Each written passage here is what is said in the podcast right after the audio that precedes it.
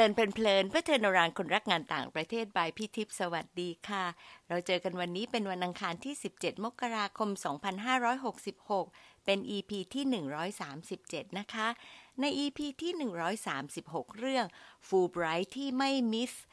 พี่สรุปเอเซนสามเรื่องเช่นเคยค่ะ เรื่องแรกจะสมัครทุน Fulbright ต้องเตรียมการทั้งทักษะสำคัญ การสอบภาษาอังกฤษแล้วก็การรู้จักตัวเอง เรื่องที่สอง ฟูไบรท์ไม่ได้ให้ทุนเฉพาะคนที่มีคะแนนดีเลิศ เปิดกว้างให้แทบทุกสาขา และอาจจะยืดหยุ่นด้านการเงินเมื่อจำเป็น เรื่องที่สามทุนฟูไบรท์จะพาเราออกจากบับเบิลไปในโลกที่กว้างขึ้น พร้อมๆไปกับการสร้างสัมพันธ์ระหว่างคนไทยและอเมริกันค่ะสิเก่าฟูไบรท์ในวันอังคารนี้เป็นคนเก่งที่ไม่เลิศเชิดยิงค่ะ แม้ว่าโปรไฟล์หรูมาก น้องดิว กุลรัตน์ผ่องสถาพรเคยมาช่วยแชร์เรื่องผู้นำข้ามวัฒนธรรมเมื่อเกือบสองปีที่แล้ว ครั้งนี้พี่ขอให้มารื้อฟื้นความหลังตอนสมัครทุนฟูไบรท์ค่ะ พี่ดิวจบด้านกฎหมายจากจุฬาได้ทุนฟูไบรท์ไปเรียนที่ Harvard Law School ตอนนี้เป็นพาร์ทเนอร์ของ Baker และ McKinsey แถมมีตำแหน่งเป็น Top 10 Innovative Lawyer จาก Financial Times ด้วยนะคะ มีความเชี่ยวชาญด้าน FinTech Payment และก็ Digital Asset เป็นสาวเทรนด์โลกนี้ โลกในอนาคตสุดๆ แล้วก็ยังเป็นคนที่ทำงานด้วย passion เต็มๆ พี่เลยให้ชื่อตอนนี้ว่า ยืนหยัดกับ passion ค่ะ พี่ดิวเป็นน้องสุด love ของพี่นิ้งชัดชัยอักษรศิลป์ program officer ของฟูไบรท์ที่เสียชีวิตในระหว่างที่ทำงานด้วยกันกับพี่ เป็นความสูญเสียที่ถือว่าให้บทเรียนในชีวิตกับพี่เลยค่ะ พี่เสียใจมาก เพราะนอกจากจะเป็นครั้งแรก แล้วก็ thank goodness ที่เป็นครั้งเดียว ที่มีทีมงานของเราเสียชีวิตในขณะที่เราดูแลอยู่ค่ะ พี่ยังรู้ว่าบางครั้งเราผูกพันกับบางคนมากกว่าที่เราคิดไว้ด้วยนะคะ เวลาพี่นึกถึง หรือว่าคุยกับพี่ดิว พี่จะนึกถึงความเป็นน้องรักของพี่นิ้งทุกครั้งเลยค่ะ EP นี้ พี่ก็เลยขอให้เป็นตอนพิเศษที่ทำเพื่อรำลึกถึงพี่นิ้ง ซึ่งครบรอบ10ปีที่ไม่ได้อยู่กับพวกเราด้วยนะคะ สวัสดีค่ะดิวสวัสดีค่ะพี่ทิพย์ค่ะ เมื่อกี้นี้ที่จริงเราสวัสดีกันมารอบหนึ่งแล้วเราก็กิกกักกิกกักกันเนาะใช่ค่ะวันนี้ก็ได้โอกาสรำลึกความหลังใช่อีกหลายอย่างเลย ความหลังตรงเนี้ย มันจะเป็นความหลังที่ครั้งสำคัญมากเพราะมันเชื่อมมาสู่ปัจจุบันจริง ๆ เมื่อกี้ที่คุย แต่อยากจะเริ่มอย่างนี้ค่ะว่าทำไมถึงต้องมาสมัครฟูไบรท์แล้วก็ชัวร์ไหมว่าจะได้อ่าตอนสมัยดิวใช่ไหมคะใช่ค่ะสิบเอ็ดสิบสองปีที่แล้วอืมตอนนั้นเนี่ยก็ได้ยินชื่อทุนฟูไบรท์มานานมากแล้วค่ะ ตั้งแต่ตอนเรียนมหาวิทยาลัยแล้ว แล้วก็เอ่อมีความตั้งใจ ลึกๆว่าอยากจะสมัครตั้งแต่ตอนนั้น เพราะว่าโดยส่วนตัวดิวอะไม่อยากเอ่อรบกวนเงินของที่บ้าน ในเรื่องของหนึ่งได้เงินทุนเนี่ย เราก็จะรู้สึกว่าเอ้ย ดีจังเลยมีคนมาช่วย support เนาะแต่สองมันยิ่งไปกว่านั้นคือฟูไบรท์อะด้วยชื่อที่เราเป็นความประทับใจมาตั้งแต่แบบสมัยเรียนอะเรารู้สึกว่าพอเราเห็นว่าประวัติใครเอ้ยคนนี้เป็นเด็กฟูไบรท์เนี่ยฟูไบรท์เนี่ย พอเราอ่านประวัติเขาเราประทับใจว่าเขา คือเก่งในแอเรียของเขาจริง ๆ แล้วก็หลาย ๆ ท่านก็คือกลับมาได้ทำประโยชน์อะไรหลาย ๆ อย่างให้กับประเทศไทยจริง ๆ เราก็รู้สึกว่าอยากแบบดำเนินรอยตามเนี่ยเป็นแบบนั้นบ้างจังก็เป็นความฝันนะคะพี่ทิพย์แล้วก็ เราโดยส่วนตัวก็ตั้งใจที่จะสมัครมหาลัยที่อยู่ฝั่งอเมริกาอยู่แล้วด้วย ก็เป็นทุนที่แบบเหมาะเจาะมากค่ะ ก็เลยตั้งใจว่าจะสมัครทีนี้ก็คิดว่าโดยส่วนตัวเนี่ยดิวรู้สึกว่าดิวอยากจะทำงานก่อนนิดนึงเพราะว่าอันนี้เป็นทำงานด้านกฎหมายใช่ไหมคะแล้วก็พอจบมาสี่ปีเนี่ยก็ยังเอ่อไม่แน่ใจไม่รู้หรอกว่าเอ้อนาคตเราจะไปเรียนเจาะเรื่องไหนเป็นพิเศษเลยอยากจะลองทำงานก่อนนิดนึง นะคะ แล้วเพื่อให้รู้ว่าเราอยากจะไปเรียนเฉพาะทางด้านไหน ทีนี้พอทำงานมาได้สักปีสองปีเนี่ย เราก็รู้สึกว่า อืม เดี๋ยวสักพอเราทำงานได้สามปีเราอยากจะไป เพราะฉะนั้นมันเหมือนต้องวางแผนล่วงหน้าก่อนปีหนึ่งแบบที่ทุกคนทราบว่าถ้าคุณโอซีมันจะสมมติว่าสมัครช่วงเมษาปีนี้เนี่ยเอ่อหลังจากนั้นมันจะเริ่มช่วงปลายปีเราจะต้องเริ่มสมัครมหาลัย แล้วมันจะได้ไปจริงเนี่ยประมาณ ถ้าเป็นอเมริกาก็จะประมาณกลางปีต่อไป เพราะฉะนั้นมันเหมือนต้องวางแผนล่วงหน้าปีหนึ่งตอนนั้นดิวก็วางแผนว่าโอเค ถ้าฉันอยากจะไปปีนี้ซึ่งดิวไปปี 2011 เนี่ยค่ะ ฉันต้องสมัครปีไหน แล้วก็ย้อน work ย้อนหลังไปว่า อ่า ถ้าฉันจะสมัครช่วงนี้จะต้องเตรียม TOEFL อ่า จะต้องไปเตรียมขอ recommendation อาจารย์ จะต้องเริ่มคิดแล้วว่า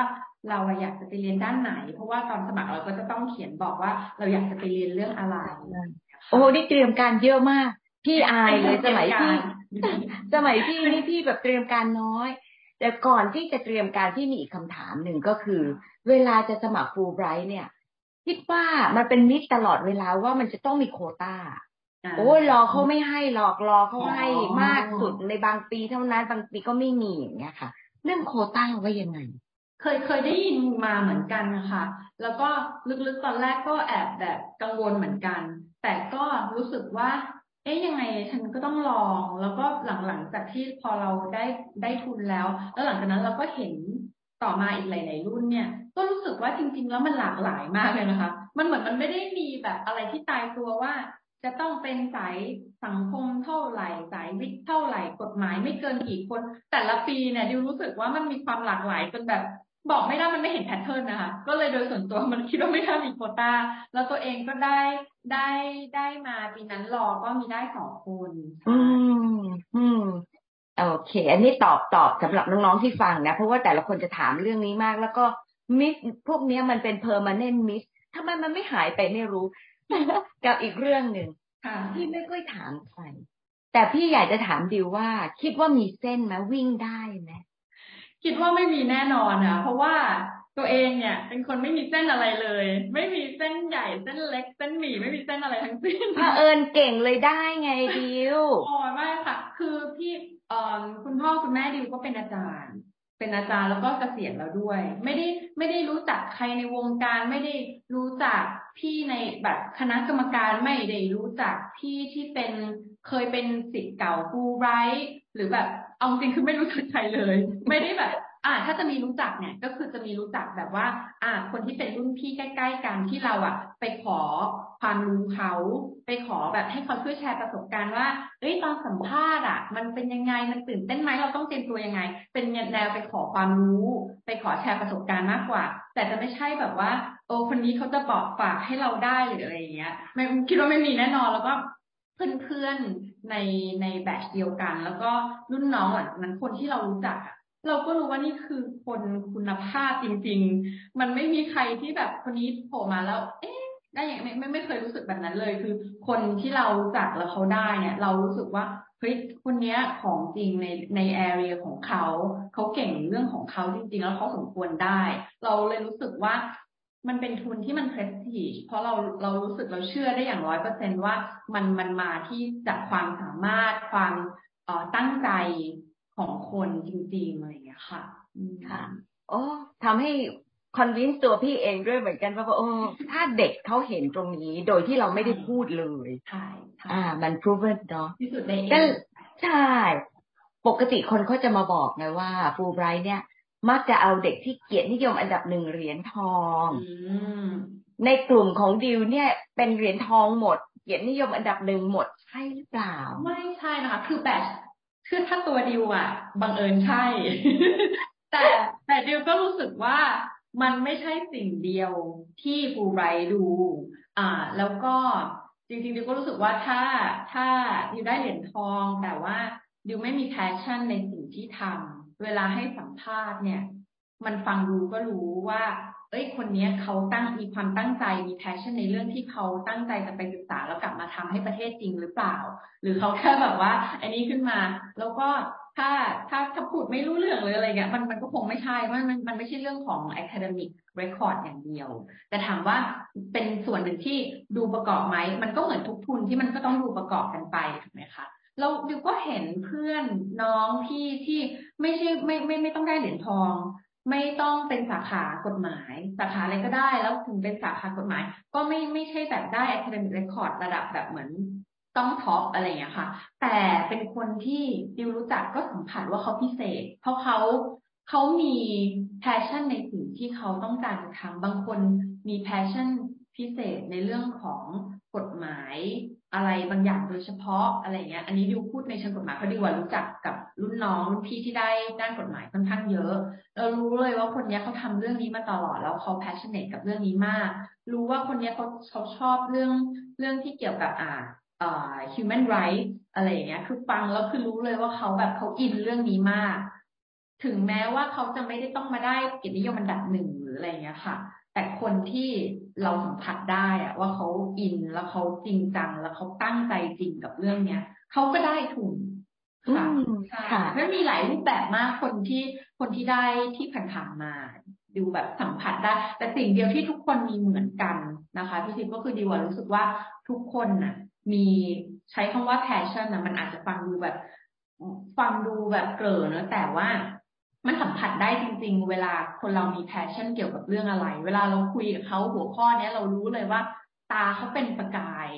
เรื่องนี้อะไรอย่างเงี้ยนั่นนั่นแหละคือสิ่งที่เป็นจุดร่วมที่ดิวเห็นสัมผัสในทุกคน ทุกวันนี้เพื่อนที่แบบว่า ไปได้ทุนรุ่นเดียวกันกลับมา มีทำงานแบงก์มีเป็นอาจารย์ มีเป็นนักวิชาการอย่างเงี้ยทุกคนเขาก็ดูมี passion ในสิ่งที่เขาทำ มันไม่มีพิมพ์เดียว มันไม่มีสาขาเดียวหรือ pattern เดียวที่จำเป็นจะต้องเป็นแบบนี้ถึงจะเป็นเอ้ยต้องแบบนี้นี่คือเด็กกูบายอะไรอย่างเงี้ยไม่ใช่อะค่ะอืมค่ะทีนี้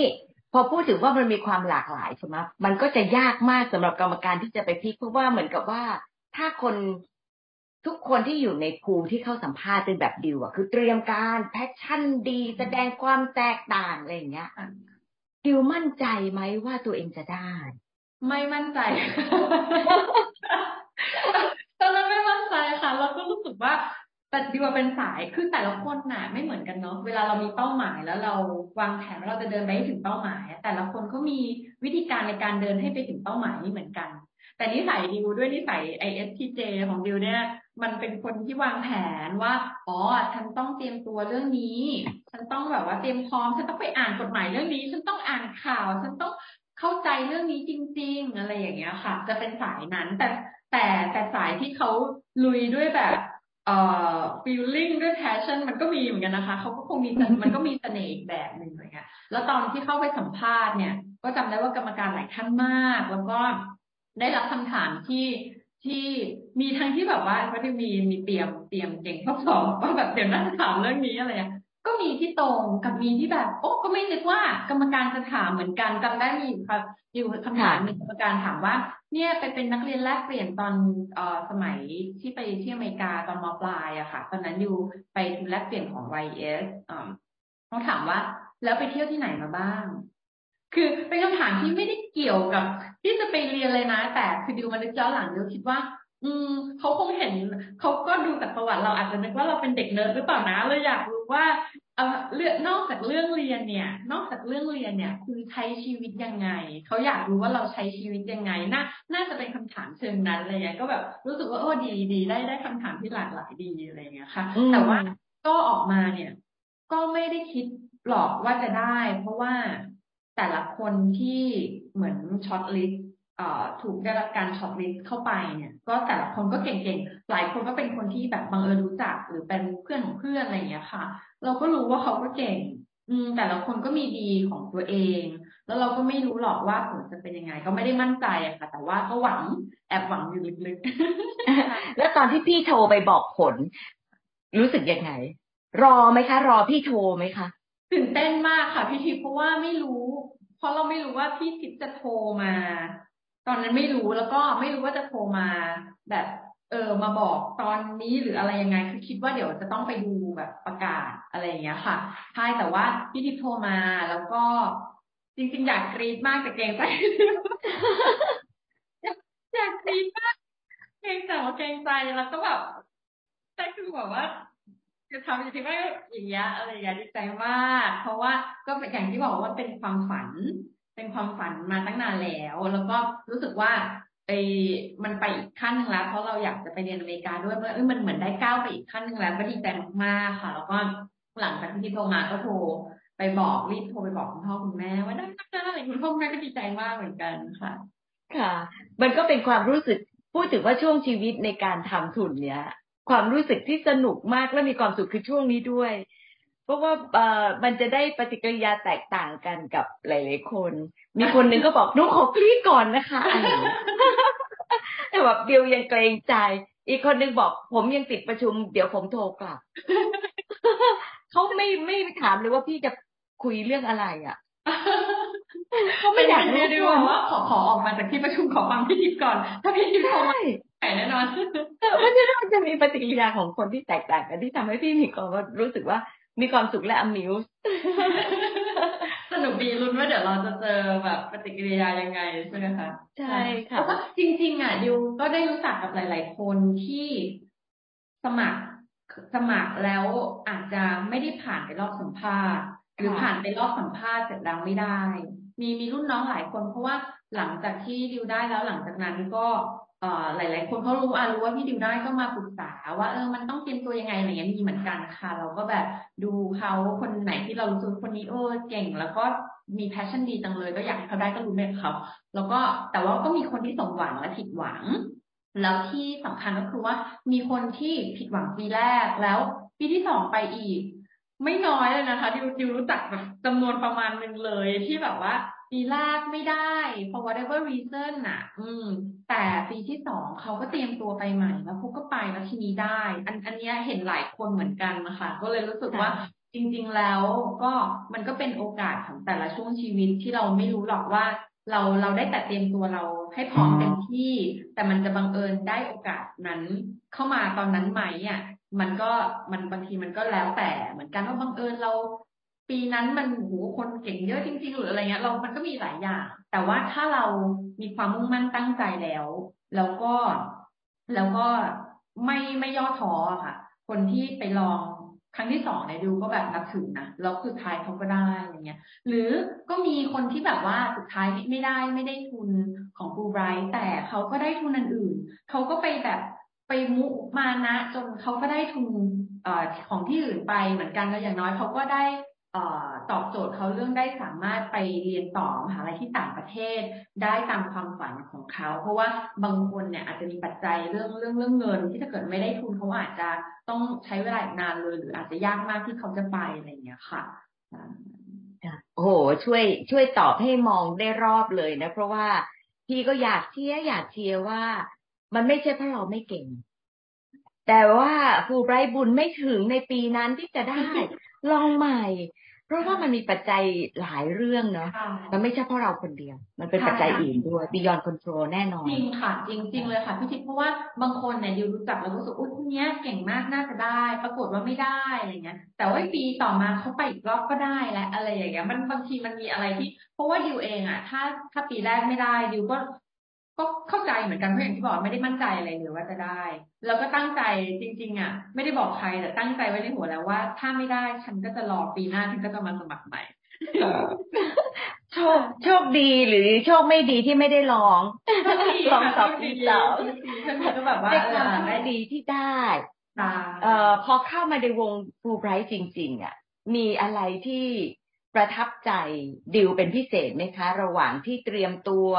หรือว่าช่วงที่อยู่อเมริกาช่วงไหนก็ได้มีสตอรี่อะไรที่จะมาแชร์ไหมคะ ก่อนไปมีอะไรไหมก่อนไปเนี่ยสิ่งที่ดิวแบบประทับใจมากๆเลย คือพี่ๆที่ฟูไบร์จริง ๆนะคะ คือเราอะรู้จักกันมีอ่าพี่ทิพย์เนี่ยที่เป็นเหมือนเหมือนเหมือนเหมือนแม่ เหมือนแม่ของทุกคน ที่แบบว่าคอยให้คำแนะนำอะไรเงี้ย แล้วก็สมัยปีดิวเนี่ยมีพี่อีกคนหนึ่งคือพี่นิ้ง เนาะอยากพูดถึงพี่นิงเพราะพี่นิงไม่ได้อยู่กับเราแล้วตอนนี้แต่ว่า โอ้พี่นิงก็ดูแลน้องๆเต็มที่แบบมีมีปัญหาหรือมีคำถามอะไร เพราะว่าระหว่างนั้นเราต้องสมัครมหาลัยไปด้วยเนี่ย คนที่แบบไม่เคยสมัครมหาลัยมาก่อนหลาย ๆ อย่าง เราก็ต้องการไกด์ไลน์ค่ะ ก็แบบพี่ที่ปูไปนี่ก็คือช่วยเต็มที่เลยอะไรเงี้ย แล้วก็เพื่อนๆที่ไปแบทช์เดียวกันเนี่ย ก็เป็นกลุ่มคนที่ เป็นกลุ่มคนที่มีความสามารถแล้วก็เก่งอยู่แล้วแล้วก็โอเพนในการที่จะแบบเออมา เวลาเราไปพูดคุยกันแล้วก็มีจัดกิจกรรมกันอยู่เรื่อยๆ ใช่ไหมคะก่อนไปจัดกิจกรรมที่กรุงเทพด้วยร้องเพลงคาราโอเกะอะไรยังจำได้เลยแล้วก็เอ่อมีไปเชียงใหม่ด้วย อ่าทริปเล็กๆน้อยๆหรือว่าอะไรเล็กๆน้อยๆที่เราจัดทำให้เรารู้จักกันกับเพื่อนในแบทช์เนี่ย มันก็ทำให้เรารู้สึกแบบเปิดโลก เพราะว่า ดิวไม่ทราบว่าทุนอื่นเป็นไง แต่ทุนฟูไบโอซีเนี่ยทำให้เราได้รู้จักกับคนในหลายวงการ เราได้รู้จักอาจารย์ นักวิจัย ด้านวิทยาศาสตร์ ก็มีดิวก็ไม่ได้เรียนสายวิทยาศาสตร์มาอะไรดิวก็ได้ความรู้จากเขา มีสายไฟแนนซ์สายกฎหมายสายคือแบบหลากหลายมากอะค่ะ แล้วเราอะได้ได้ได้ได้เปิดโลกว่าโอ้มันมีเรื่องนี้อยู่ด้วยมีอะไรหรือว่าบางทีแม้กระทั่งเวลาเรา จับเข่าคุยกันวิเคราะห์เรื่องเรื่องหนึ่งเนี่ย มัน Amazing มากว่าหัวข้อหัวข้อเดียวเนี่ย แต่พอเราเอาคนที่เขาเก่งเขามีความคิดเขามีประสบการณ์ในในมุมของเขาในอินดัสทรีของเขาอะมาวิเคราะห์มาแตกหัวข้อหัวข้อเดียวอะจากที่เราเรามีความรู้ความเข้าใจอยู่เท่านี้มันทำให้เราเริ่มเห็นว่าเฮ้ยมันมีมุมนี้ด้วย อันนี้ดีว่ามันเป็นบิวตี้ของของการที่มี network ตรงนี้ที่ทำให้เรารู้สึกว่า เราไม่ได้ เก่งที่สุดหรือเก่งอยู่คนเดียว มันมีคนเก่งเยอะมากแล้วเขาก็เก่งในมุมอื่น ๆ ด้วยที่บางทีเราไม่รู้เลยความรู้คือศูนย์เลย แล้วเราจะต้องเรียนรู้จากคนอื่นด้วย ไม่ใช่ว่า เรารู้สึกว่าเราเก่งแล้วเราทำตัวเป็นน้ำเต็มแก้วเราไม่ไม่ไม่ไม่ฟังแง่มุมอื่นเลยอะไรเงี้ยค่ะอืมเพราะนั้นถือว่าที่จริงแล้วการที่จะไปเจอความหลากหลายของกลุ่มของเราเองเนี่ย ในไทยมันก็ฝึกให้เราเทน้ำออกในแก้วเนาะ แล้วพอไปอเมริกามันก็จะยิ่งเจออีกมีอะไรตอนที่เป็นฟูไบรท์ที่เอออยากจะแชร์ไหมคะ some interesting story มากเลยค่ะ ใช่ค่ะพี่ทิพย์คือเอ่อตอนที่ปีที่ดิวไปดิวดิวไปเรียนในรัฐแมสซาชูเซตส์แต่ว่ามันจะมีเอ่อคล้ายๆเป็นกิจกรรมที่ให้ให้เลือกว่าเราจะไปทำกิจกรรมร่วมกับFulbright grantee จากจากจากเอ่อ ที่ต่างๆใช่ไหมคะทั่วโลกเลย เราจะไปกิจกรรมทำทำกิจกรรมนั้นที่ไหนอะไรเงี้ยแล้วสุดท้ายอะดิวะได้ไปโคโลราโดแล้วก็จริงๆมันมีจัดหลายที่ชิคาโกโคโลราโดมีหลายที่เลยแล้ว แต่ว่าเราจะได้ไปบังเอิญไปที่ไหนอะดิวะได้ไปที่โคโลราโดก็คือนอกจากเรื่องว่าได้ไปเที่ยวสวยงามสนุกสนานแล้วเนี่ย ไปเจอเพื่อนที่แบบความหลากหลายมันยิ่งอีกระดับหนึ่งเพราะว่ามันไม่ใช่คนไทยด้วย มันมาจากหลากหลายประเทศ ทั่วโลกเลย หลากหลายวัฒนธรรม วันที่เป็น cultural night ที่แบบทุกคนใส่ชุดประจำชาติตัวเองมาเนี่ย มันมันมันสวยงามอะ่ะ มันคือแบบ เนี่ยคือความหลากหลายของมนุษย์ของโลกเรา แล้วแล้วดิวว่าถ้ามันจะให้อะไรเกี่ยวกับ network เรื่องเนี้ยมันทำฝึกให้เราอะรู้จักเป็นคนที่ open รู้ว่าสิ่งที่ เราคิดหรือมุมที่เราเห็นหรือประสบการณ์ที่เราเจออะมันไม่ใช่ story เดียวของของของของคุณมันมันมีแต่ละคนมี story ของตัวเอง มีแง่มุมของเขา มีวัฒนธรรม มีแนวคิดอะไรอย่างเงี้ยค่ะ มันทำให้เปิดโลกตรงนั้นแบบกว้างมาก จนได้เห็นว่า เออ มันได้เป็น global citizen จริง ๆ ที่ที่จะยอมรับความแตกต่างหรือว่ามันอยู่ที่ความสวยงามอยู่ที่ ได้เห็นความแตกต่างและเราได้เรียนรู้ว่าความแตกต่าง เป็นสิ่งที่ดี ไม่ใช่สิ่งที่น่ากลัว เป็นสิ่งที่ควรจะยอมรับ และมีเส้นที่เราควรจะอยู่ด้วยกันก็คือต้องเคารพซึ่งกันและกัน มีมี mutual respect ในความเป็นมนุษย์ที่มีความแตกต่างอะไรอย่างเงี้ยค่ะรรู้สึกว่าสิ่งที่ได้มาก ๆ จากจากฟูไรและ ก็น่าจะเป็นหนึ่งในในใน mission ด้วยแหละ ก็คือการการเปิดโลกให้คนเห็นว่า โลกใบเนี้ยมันมีความแตกต่างนะ แล้วทำยังไงให้เราอยู่กับความแตกต่างนั้นได้อย่าง แบบ in harmonyแล้วก็ช่วยช่วยทำให้โลกใบเนี้ยมันน่าอยู่ขึ้นเรื่อยๆนี่เข้าไปสู่เป็นนางงามใช่แต่ว่ามันเป็นไอเดียของการเป็นฟูไบรท์นะ เพราะว่าโปรแกรมฟูไบรท์สร้างขึ้นมาก็เพื่อที่จะให้ไฟน a ลี่เนี่ยไปอยู่ที่จุดนี้ แต่กว่าจะไปถึงจุดนี้เนี่ย มันใช้สิบกว่าปีหรือเปล่า เพราะว่าเด็กที่เขากำลังจะมาสมัครค่ะเขาก็บอกว่าโห เหมือนนางงามจริงๆเลยฉันไปไม่ถึงหรอกอะไรแบบเนี้ยเชียร์น้องว่าทำไมต้องมาฟูไบรท์แล้วทำไมต้องไปอเมริกาค่ะสิบกว่าปีของพี่ดิวเนี่ย ค่ะ จริงๆดิวมองว่า เอ่อทำไมฟูไบรท์เนี่ย โดยอย่างอย่างที่บอกว่าสำหรับดิวเนี่ย แต่ละคนสถานการณ์ไม่เหมือนกัน แล้วเขาก็มี preference มีความต้องการมีจุดมุ่งหมายในชีวิตอาจจะไม่เหมือนกัน มีคนจำนวนไม่น้อยเลยที่เออรู้สึกว่าฟูไบร์เป็นทุนที่อยากได้ แต่อาจจะไม่อาจจะไม่กล้าไม่มั่นใจ แล้วรู้สึกว่าไม่อยากสมัครหรอกเดี๋ยวเสียเวลาส่วนใหญ่แบบ มีแต่คนเก่งๆที่ได้เราฉันจะเอาอะไรไปแบบสู้อะไรเงี้ย มีมีรุ่นน้องที่แบบไม่ได้อาจจะไม่ได้เกียรตินิยมอันดับหนึ่งก็มาปรึกษาก็มีเหมือนกัน ดิวก็มักจะบอกว่า ทุกอย่างในชีวิตเลยนะทางเลือกนะ ถ้าเกิดว่าเราไม่เลือกที่จะทำอะ the answer will always be no คือถ้าคุณไม่ก้าวไปยังไงคำตอบก็คือไม่ คุณไม่มีทางได้ในสิ่งที่คุณไม่เคยก้าวไป ในเส้นทางที่คุณไม่เคยก้าวไป แต่ถ้าได้เราเราได้ลองทำคำตอบมันอาจจะ yes or no ไม่มีใครรู้ แต่มันยังมีโอกาส yes เนี่ย แต่ถ้าคุณไม่สมัครไม่ไม่แม้กระทั่งจะ apply เขียนส่งเนี่ย มันไม่มีทางได้อยู่แล้ว มันไม่มีทางได้อยู่แล้ว แล้วมันไม่ใช่แค่เรื่องทุนด้วย จริง ๆ ทุกอย่างในชีวิตของคนเราเนี่ย ถ้าคุณมีความฝันมีความตั้งใจเนี่ย ไม่ลองก็ไม่มีทางได้ มันต้องลอง แล้วมันก็มนุษย์เราก็ลองลองลองถูกจนกว่ามันจะ มันจะได้จนกว่ามันจะเจอสิ่งที่ใช่นี่แหละค่ะ มันก็เป็น ความความสวยงามของของของมนุษย์นี่แหละค่ะที่ที่แบบเออทำพัฒนาตัวเองไปเรื่อยๆค่ะทิปหนึ่งอย่างที่อยากจะให้น้องในการสมัครฟูไบรท์คือทิปหนึ่งอย่างที่ อืมสำหรับดิวนะคะ ดิวรู้สึกว่า เออเอานี้จากประสบการณ์ตรง ไม่รู้จะเหมือนคนอื่นหรือเปล่านะคะพี่ทิพย์แต่ดิวอะอยากให้คุณอะ ซื่อสัตย์กับตัวเอง เมื่อกี้เนี่ยเราให้พี่ทิพย์ฟังนิดนึงคือมันก็จะมีมิสมีอะไรแหละว่า อ๋อฟูไบเขาอยากได้คนแบบนี้เขาอยากได้คนที่จบมาเป็นอาจารย์เขาอยากได้คนที่จบมาเป็นนักวิชาการมาทำงาน มาทำงานให้ภาครัฐหรืออะไรเงี้ย มันมันจะมีเมสมีอะไรต่างๆ มีหลายแบบ หรือว่าถ้าเรียนด้านนี้เขาอยากได้คนแบบไหน มันมันก็มีคนพูดกันมาเหมือนกัน แล้วดิวเข้าใจว่ามันก็จะอาจจะมีบางคนที่แบบอยากได้ทุนมากจนแบบว่าอ๋อคุณอยากได้คนแบบนี้ใช่ไหมได้ฉันจัดให้ฉันจะเป็นคนนั้นให้ก็แบบไปไปไปทำตัวเองให้มันไปไปฟิตแบบนั้นนะคะเอ่อในในครูไบมันก็จะต้องมีการเขียนเสร็จไหมนาะเพื่อเพื่อว่าจะไปเรียนอะไรจะกลับมาทำอะไรใช่ไหมคะแต่ดิวฟังคำแนะนำนะดิวรู้สึกว่ามันขัดแย้งกับกับ ตัวเอง เพราะความรู้สึกตัวเองรู้สึกว่า ถ้าฉันจะได้ทุนฉันอยากได้ทุน เพราะว่า คนที่ให้ทุนเขาเชื่อมั่นในตัวฉันที่เป็นฉันแบบนี้ และเชื่อมั่นในในสิ่งที่ฉันบอกว่าฉันตั้งใจที่จะกลับมาทำดิวทำงานด้านเกี่ยวกับกฎหมาย financial law แล้วสุดท้ายทุกวันนี้สิ่งที่ดิวเขียนเอาไว้อะยังยังเก็บเสร็จไหมเนาะเพื่อตัวเองไว้ แล้ววันหนึ่งได้กลับมาอ่านแล้วเราเรารู้สึกดีใจมากเลยว่าเราที่เราเขียนไปอะ ทุกอย่างอะ เราเราได้ทำเราได้ทำจริง ๆ ตามที่เราบอก เราได้กลับมาเป็นคนที่เป็น influence ที่ดีในในมุมของคนที่เป็น legal consultant คือที่ปรึกษากฎหมายในภาคเอกชน ที่มี ethic มีมีมี benchmark ที่รู้ว่าสิ่งที่เป็นสิ่งที่ถูกต้องตามกฎหมายและควรทำอยู่ตรงไหน และเราได้ทำตาม ความตั้งใจของเราตรงนั้น และ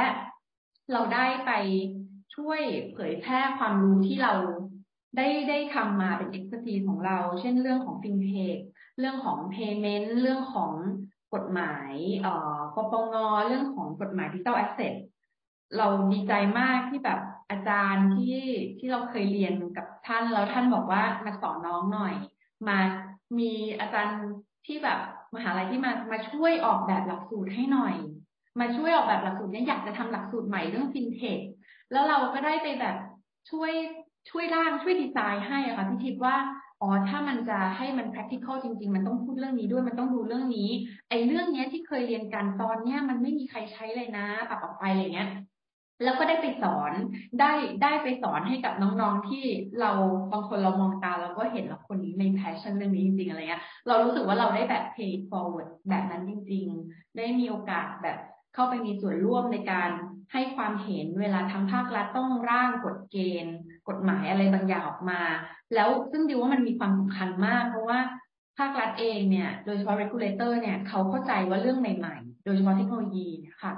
มันปรับเปลี่ยนตลอดเวลาและและนักกฎหมายที่ได้สัมผัสรู้ว่าอ๋อต่างประเทศเขาทำกันแบบนี้ ลูกค้าลูกความเขาเทคโนโลยีมันเป็นแบบนี้นะ เดี๋ยวมัน คือแล้วเข้าใจเรื่องนั้นจริงๆอะ มันช่วยเป็นสะพานเชื่อมภาคเอกชนกับภาครัฐหรือว่าฝั่งเลกูเลเตอร์อะให้เข้าใจเรื่องเรื่องหนึ่งจนสามารถดีไซน์กฎเกณฑ์ที่มันออกมาแล้วใช้บังคับได้จริง make sense ไม่ได้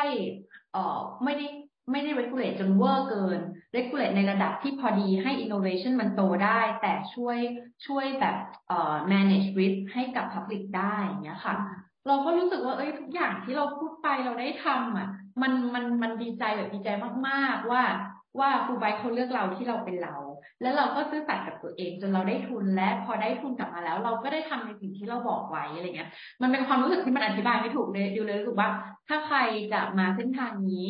ก็อยากให้เคารพสิ่งที่ตัวเอง อออยากจะทำแล้วก็นำเสนออย่างที่เป็นตัวเอง เขาก็จะได้รู้ว่าเราเราเป็นยังไงด้วยอะไรอย่างเงี้ยค่ะพี่ดิบค่ะ ก็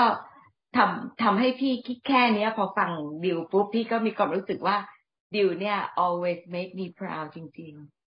ขอบคุณนะคะ ขอบคุณมากค่ะแล้วขอบคุณที่มาแชร์กับน้องๆ ใช่จริงๆแบบเออเพื่อนเพื่อนพี่ๆน้องๆครูใบทุกคนเนี่ยคงหลายคนคงพี่พี่ทิพย์ก็น่าจะแบบรู้สึกภูมิใจอยู่แล้วด้วยแล้วดิวมองไปอลัมนายด้วยกันเนี่ยก็ภูมิใจกับหลาย ๆ สิ่งที่หลาย ๆ คนทำอะไรอย่างเงี้ยค่ะ รู้สึกภูมิใจที่ได้เป็นครอบครัวครูใบค่ะขอบคุณนะคะขอบคุณสวัสดีค่ะสวัสดีค่ะ ขอบคุณดิวที่ส่ง passion จากการแชร์อย่างชัดเจน พี่นิ้งต้องฟังไปยิ้มไปด้วยความภูมิใจกับน้องรักที่พี่นิ้งบอกว่าครบเครื่องค่ะ พี่อยากจะสรุปประเด็นหลักๆ ให้น้องๆได้เข้าใจเพิ่มมากอีกนะคะว่าฟูไบรท์คืออะไรจากประสบการณ์ตรงของพี่ดิวค่ะ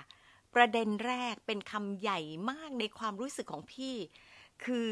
ดิวซื่อสัตย์กับตัวเอง เขียน essay ด้วยการรู้จักตัวเอง ทำงานก่อนเพื่อยืนยันกับตัวเองว่าชอบอะไรจริงจัง แม้ว่าจะได้รับรู้ รับฟังจากหลายแหล่งเกี่ยวกับฟูไบรท์ว่า มักจะให้คนอาชีพโน้นอาชีพนี้ คาดหวังว่าจะให้คนกลับมาทำอะไรบ้าง แต่พี่ดิวไม่ทำตามที่ได้ยิน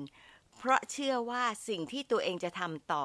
เป็นประโยชน์ต่อประเทศและ sector ต่างๆ จริง การเขียนเอเซเมื่อสมัครทุนฟูไบรท์ ก็เลยทำได้อย่างดีบนความซื่อสัตย์ที่ไม่หลอกตัวเองค่ะ อยากจะเพิ่มแค่ว่า ถ้าเราพลิ้วไหวไปกับสิ่งที่ได้ยิน การเขียนจะยิ่งยากขึ้นนะคะ ประเด็นที่สองก็คือ การสมัครทุนต้องมีการวางแผนนะคะ เรามีความฝันที่ชัดเจนกับมันระดับหนึ่งแล้วต้องมีความพร้อมที่จะลงมือเลยมีการกำหนดแนวทางว่าเตรียมจะทำอะไรเมื่อไหร่ ไม่ใช่จู่ๆจะลุกขึ้นมาสมัครค่ะ กว่าจะเขียนเอเซได้ ทั้งเกี่ยวกับความเป็นเราแล้วก็ความสนใจที่จะไปเรียน ใส่เข้าไปใน Statement of Purpose หรือ SOP มันต้องมีสาระ ต้องมีการร้อยเรียงอย่างเป็นเหตุและผลที่ทำให้กรรมการที่อ่านเนี่ยรู้เลยว่าคนคนนี้คือใคร แล้วก็ประทับใจความเป็นเราผ่านเรื่องราวแล้วก็การสื่อ ที่นอกจากแสดงความเป็นไปได้ในการไปเรียนสาขานั้นๆแล้ว แสดงถึงความจริงใจในการเขียนของเราด้วยค่ะ อีกนิดหนึ่งที่พี่ดิวพูดที่พี่ชอบนะคะก็คือ SOP ว่าที่จริง มันกลับกลายเป็นหลักฐานชิ้นดีของเราเลยค่ะ เพื่อที่จะมาบอกว่า แพชชั่นตอนนั้นกับตอนนี้มันเหมือนกันไหม สิ่งที่เราเคยคิดว่าเราจะทำเราทำได้ไหมเราได้ทำแค่ไหนแล้ว หรือเราปรับแปลงไปยังไง ก็รีเฟล็กไปเรื่อย ๆ เพื่อที่จะรู้ว่าในช่วงแต่ละชีวิตของเราเนี่ยเราเปลี่ยนยังไงแล้วเราพัฒนาการในวิธีคิดแล้วก็แบบแผนของเราในการใช้ชีวิตยังไงด้วยนะคะ น้องๆคะแต่ยังไงก็ตามก่อนจะสมัคร พี่ก็ชอบที่พี่ดิวพูดค่ะ เที่ยวไปฟังคนโน้นคนนี้ อย่างเช่นบอกว่าฟูไบรท์ให้แต่คนเก่ง คนที่คิดว่าตัวเองไม่ใช่เกียรตินิยมอันดับหนึ่งเหรียญทองก็เลยท้อยไป ถ้าฟังแล้วเชื่อตามก็จบเลยค่ะ แต่ถ้าฟังพี่ดิวจะรู้ว่า ถ้าเราไม่ลองมีคำตอบเดียว คือยังไงไม่มีทางได้ทุน แต่ถ้าเราลองจะเพิ่มคำตอบว่าได้หรือไม่ได้ แล้วก็อาจจะนำไปสู่โอกาสอื่น ๆ ต่อไปด้วยนะคะ แต่อีกนิดค่ะ แม้แต่คนที่ได้เกียรตินิยมอันดับหนึ่งเหรียญทองอย่างพี่ดิว ก็ไม่ได้มั่นใจเลยว่าจะได้ทุน แต่ก็ถือว่าเตรียมเต็มที่แล้วก็วางแผนต่อในใจด้วยว่า ถ้าไม่ได้ในครั้งแรก ก็จะพยายามในปีต่อไปจุดดีได้ใจพี่มากเลยค่ะ ขอบคุณเดียวเนาะประเด็นสุดท้ายที่พี่อยากเน้นก็คือความเป็นครอบครัวฟูไบรท์ที่พี่ดิวบอกว่า ความหลากหลายคือความสวยงามค่ะ พี่ดิวได้เห็นความหลากหลายของศาสตร์และสาขา ได้เห็นวิธีคิดของหลายหลายคน จากกิจกรรมที่ได้เข้าร่วม ทั้งในกลุ่มของคนไทยเอง แล้วก็ฟูไบรท์ที่มาจากนานาชาติทำให้พี่ดิวเปิดมุมมอง และบอกตัวเองว่าต้องไม่เป็นน้ำเต็มแก้วค่ะ เราสองคนไม่ได้คุยเรื่องหนึ่งในรายละเอียด แต่พี่อยากจะเพิ่มอย่างนี้นะคะว่า การได้พบแล้วก็สร้างสัมพันธ์กับคนที่หลากหลาย เป็นปัจจัยที่สำคัญ ปัจจัยหนึ่ง เพราะจะทำให้ยิ่งเพิ่มความคิดสร้างสรรค์ และช่วยให้เรามองเห็นโอกาสที่ทำให้เกิดนวัตกรรม ความหลากหลาย เลยกลายเป็น Magic Word ของ Global Citizen ในทุก sector ทั่วโลกเลยล่ะค่ะ พี่เชื่อว่าความที่พี่ดิวรู้จักตัวเอง การได้โอกาสเรียนรู้ในงานกับชุมชนฟูไบรท์ก็น่าจะมีส่วนที่จะ shape พี่ดิวให้เป็นพี่ดิวทุกวันนี้นะคะ เลยไม่น่าสงสัยว่า ทำไมพี่ดิวถึงอยู่ใน Top 10 Innovative Lawyer ของ Financial Times เป็นคนที่ช่วยขับเคลื่อนคนในหลาย sector ให้ทำงานร่วมกัน สู่อนาคตที่ท้าทายอย่างทันการค่ะ มา reflect กันค่ะหนึ่งเรื่องที่ประทับใจจากการฟังพี่ดิวคืออะไร เพราะอะไร การได้ทุนฟูลไบรท์ต้องมีคุณสมบัติสำคัญอะไรที่ไม่ใช่คะแนน แล้วน้องมีความเก่ง หรืออยากจะพัฒนาความเก่งเพิ่มในด้านไหนเป็นพิเศษ เพราะอะไรคะ ขอบคุณที่ตามฟังแล้วพบกันวันอังคารหน้านะคะ สวัสดีค่ะ